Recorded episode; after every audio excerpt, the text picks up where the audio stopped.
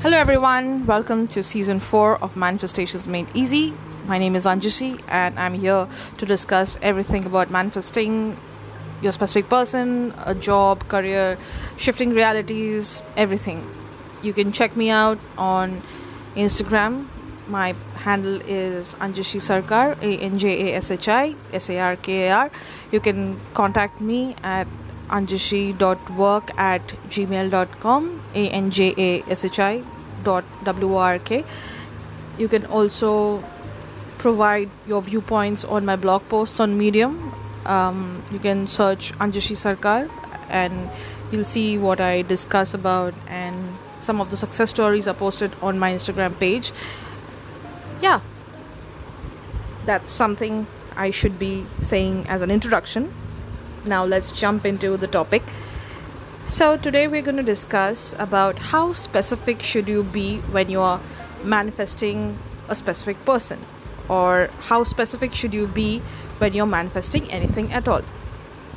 You know these youtube videos and these um, podcast channels that talk of manifesting a specific person i see these titles called uh, how do you make someone obsess over you and how do you make someone crazy over you and how do you get this particular someone to run after you or you know i do have an episode on how to make a specific person chase you but honestly that's not um, what I wanted it to be like because then I realized that you know it gives a very wrong impression. But I can't delete that episode as well because there are some valid points, and I think that's one of the most heard episodes, so I cannot delete that.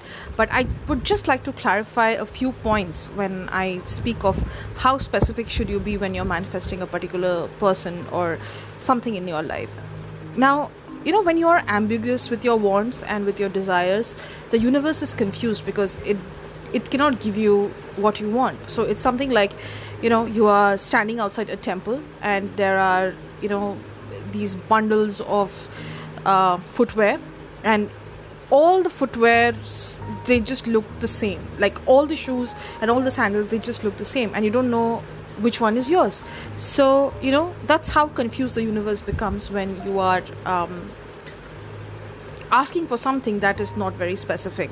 Um, let's talk about specific person because this is something that has been highly requested. I want to tell you that when you seek something like obsession from a particular person or you seek someone going completely bonkers and completely berserk over you know what what they seek from you and what they want from you that is actually a little dangerous.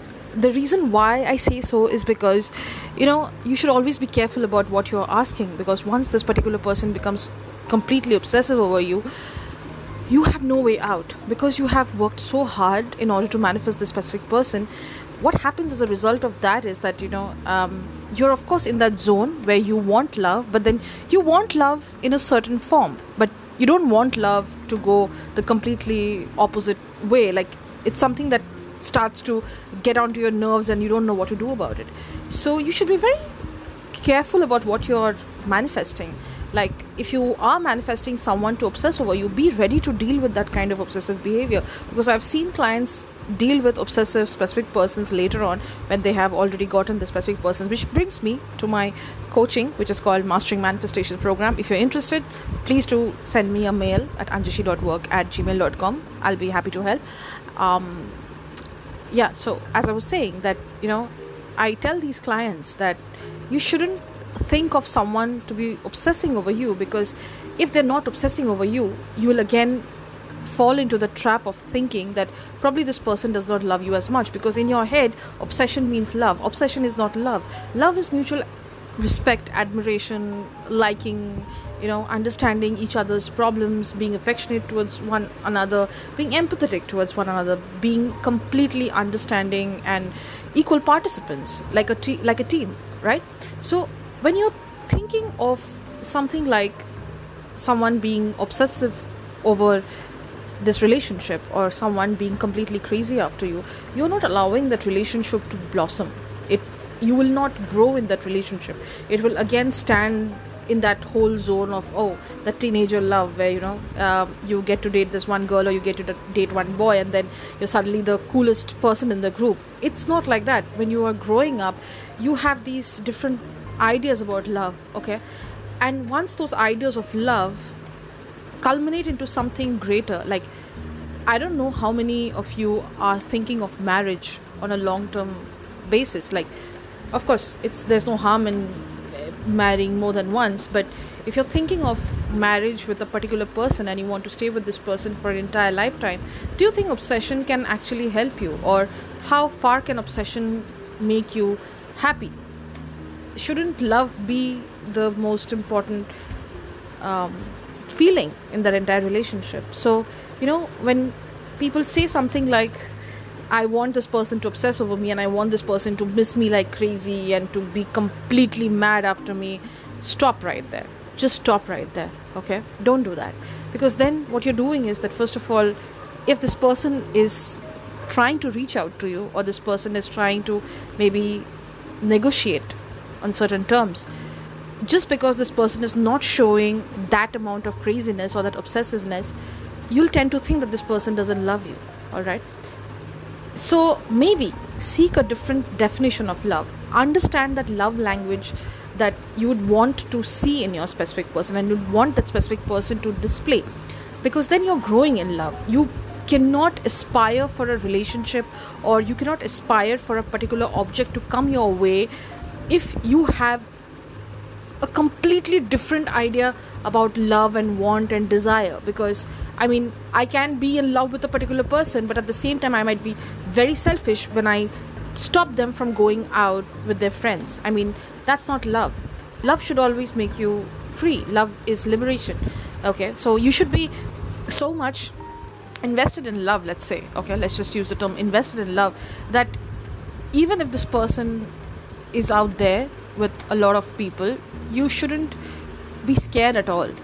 Okay, so that that relation that you have with this person it has the tendency or it has an outlet to grow and become maybe greater in intensity. Like i mean love should just increase right? It doesn't go backwards. I mean i don't know how people fall out of love but this is something that i have never understood or probably i may understand at some point in time but i guess the reason why people fall out of love is because at the very beginning of that relationship both of you are obsessing over each other like both of you want each other's time that you don't want to look at any other aspect of your life and that is what creates this attachment you could say.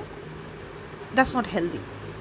And you are probably going to suffer these bouts of anxiety when that love doesn't come out in that form you know like that idea that you have had inside your head like okay if someone is obsessing over you only then that is called love. If someone is calling you 24 hours in a day that is called love. No love is not calling someone 24 hours a day. Love is when someone doesn't call then you are sane enough to pray for them and to wish for their well-being not to be selfish and not to judge them for their unavailability because we stay in a society where we are accomplishing different tasks every day.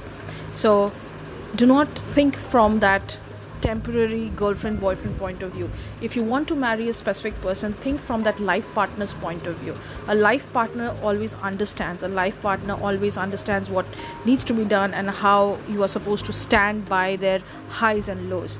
Be that one particular person who they can call up once they are in trouble, not that one person who they have to hide their problems from that is about it. So this is the specificity that i wanted to talk to you about. It's the same when you are wanting to manifest some other things in life. So for example if you're wanting to manifest a job or a post or a designation you shouldn't attach your capability or your potential with the obtaining of that particular job or the designation because you could have a different set of talents and you could be the next Michael Jackson. But if you are going to judge yourself by that one concert where you are not allowed to participate as maybe a background dancer, it doesn't mean that you know you you are any less. You can be anybody, and people can look up to you what inspires people is not these you know these lectures or these conference halls where people are saying about how others have achieved what. What inspires people is how you have not given up in your journey. Be it love be it your job be it anything. When you don't give up that is when people get inspired from you. So when i say that when you have to be very specific about what you want and that specificity should also be really thought about you also have to understand that there are people who are going to carry that legacy on from you. For example when you are um, when you choose that one person with who you want to spend your entire life with please remember they are going to be the father or the mother of your child okay? And in no way you would want your child to be embarrassed about their moms or their dads or you know you know you understand what i mean?